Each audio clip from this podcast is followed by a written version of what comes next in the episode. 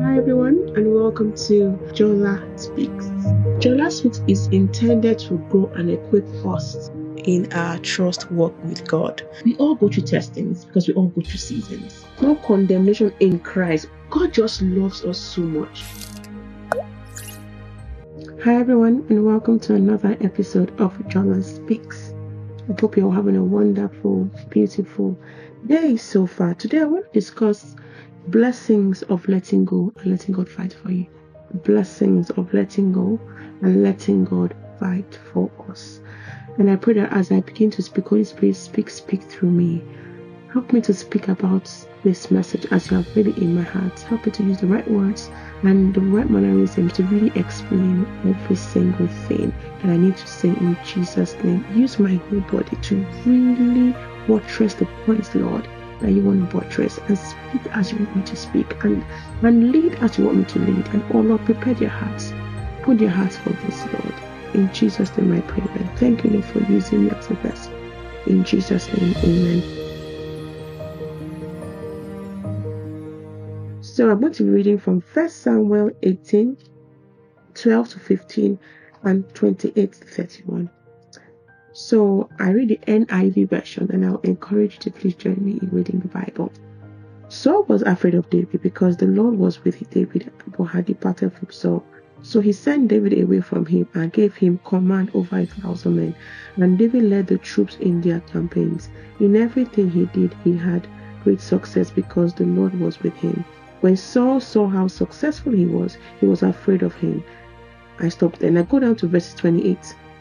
When Saul realized that Lord was with David and that his daughter Michal loved David, Saul became still more afraid of him and he remained his enemy for the rest of his days. The Philistine commanders continued to go out in battle, and as often as they did, David met with them more success than the rest of Saul's officers, and his name became well known. So we had discussed um, last week that despite all Saul had done, despite how Saul had tried to kill him. Physically, sent people to kill David, you know, um, demoted him everything, tried to get his, his daughter to be to David, everything. David never retaliated. He let go and let God. You know, when when we don't know about intentions, we think, oh, it may not be as bad. David knew it was bad. David saw clearly that his life was, you know, mistake because Saul was determined, the king of Israel was determined to kill him. So he knew. He knew. But he should restrain himself from retaliating. If he could kill all the Philistines, Saul was, was nothing for him to kill. But he didn't. He didn't retaliate.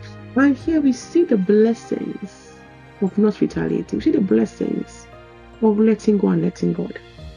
As we said um, last week, that the response to fear, the response to these things is to is to respond in love because that's what we all meant we respond in love. And if you look at the love and how the Bible defines love in the Bible, it does not include retaliation. And so when we see from that sense, we know that we have to respond in love. Now let's look at David. David had success in every single thing he did. In every battle he went for. Even the ones that were meant to kill him. So you know when um Saul had asked him to go and get 100 Philistine foreskins. Let's think about that first of all. Goliath was of the Philistines. It was very clear that the Philistines were much taller, bigger, and much stronger than the Israelites. Very clear in the Bible. But then, because he knew how strong the Philistines were, he put him at the forefront so that they can actually kill him. Withstanding such being literally in the valley of shadow of death, being literally, you know, shot at through spears by Saul, being literally in front of the Philistines, in every single battle, he won. In every single situation, he was successful. And so, God gave him so much success that even the person that was trying to kill him was afraid of him because how does someone, you know, succeed even when someone had planned and planned to kill one? Every time Saul threw a spear against David to kill him, David was able to evade it constantly. Every time God protected David. And not only protected David, he gave him success in every single thing.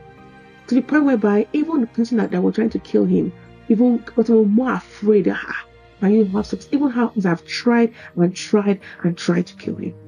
It can only be God. How would have David defined or realized or thought of how to be successful in those ways that did not make sense, especially when he was never prepared for it? So, for example, the time where um, David was playing the lyre, was the lyre for, for Saul to calm him down. Next thing, a spear goes right in his face. He had to dodge it. It was quite quick, and he did it twice. And he hadn't done it before. So he talked to the system, but God saved and protected him. These are the blessings that come from letting go and letting God fight for you. There's no other how else would they would have, you know, putting more fear into Saul. That's not that way. But him seeing how they was reacting to him in love, and even with through that, he was being successful. We've tried to kill this boy. I've tried to make life miserable. Still, he's still shining. That's enough for the wise all would have been scared of David. After all I have done, yeah, this boy is still successful. Yeah, this boy is still, you know, protected by God. And so indirectly, Saul was fighting against God. Because God was literally on David's side, holding him and protecting because he had listened and obeyed God, responding in love, and not touching God's anointing, which was Saul.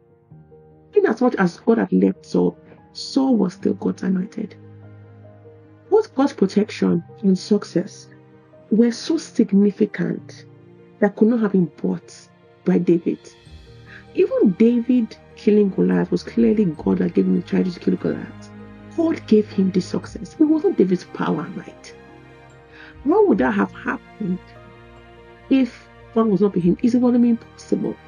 Because he kept obeying God, and no matter the kind of um of battle Saul placed before him, no matter how Saul treated him, God still made David successful. And so I write here that in response to the posture of David had was to respond to Saul in love. So today I would encourage us, if we have a Saul in our lives, or someone that represents Saul in our lives, we have to learn to respond in love. Because as we see, even to all Saul had done, God turned it around for David's good in everything he tried. And he tried so much. Still had, had a kingdom. He was focused on one man, killing one man in his kingdom. No matter how he tried, God still made David successful in all his ways. And God protected him that he could not harm David. Just like David did for Saul, let us pray for them. Show them as the Bible has asked us to. Responding in fear will open us up to go low to their scheming, and their evil intentions, and to bring those things into our heart that should not be our heart. And remember, our heart is very important for God. And if we start to focus on responding in retaliation and in fear, we are bringing in those thoughts. We are imbibing the plans of the enemy because you know, in the world, in life, it's either you're on God's side or the enemy's side. Which kingdom are we pushing? If we are pushing retaliation, we can't be pushing God's kingdom because God's kingdom does not include retaliation from our strength. And so, looking at that, even for us, it is beneficial for us to respond in love for our own hearts and for our own life, for our own growth in the Lord. And you know, when God doesn't send us somewhere and we go there, we're going on our own. So if God not send us to retaliate to somebody and we retaliate, we are going by our own power. We want that. I for sure want to always go in God's strength and power because I know that He will always blow my mind. But if we're going our own strength, I will show them, I will do this, I will do that. It's our own strength. How much strength do we have compared to God? So if we really want God to do our bidding, let Him do the bidding. It may take time. It may make no sense to anybody because obviously it's God asking us to lay down our own strength and submit to His will and power.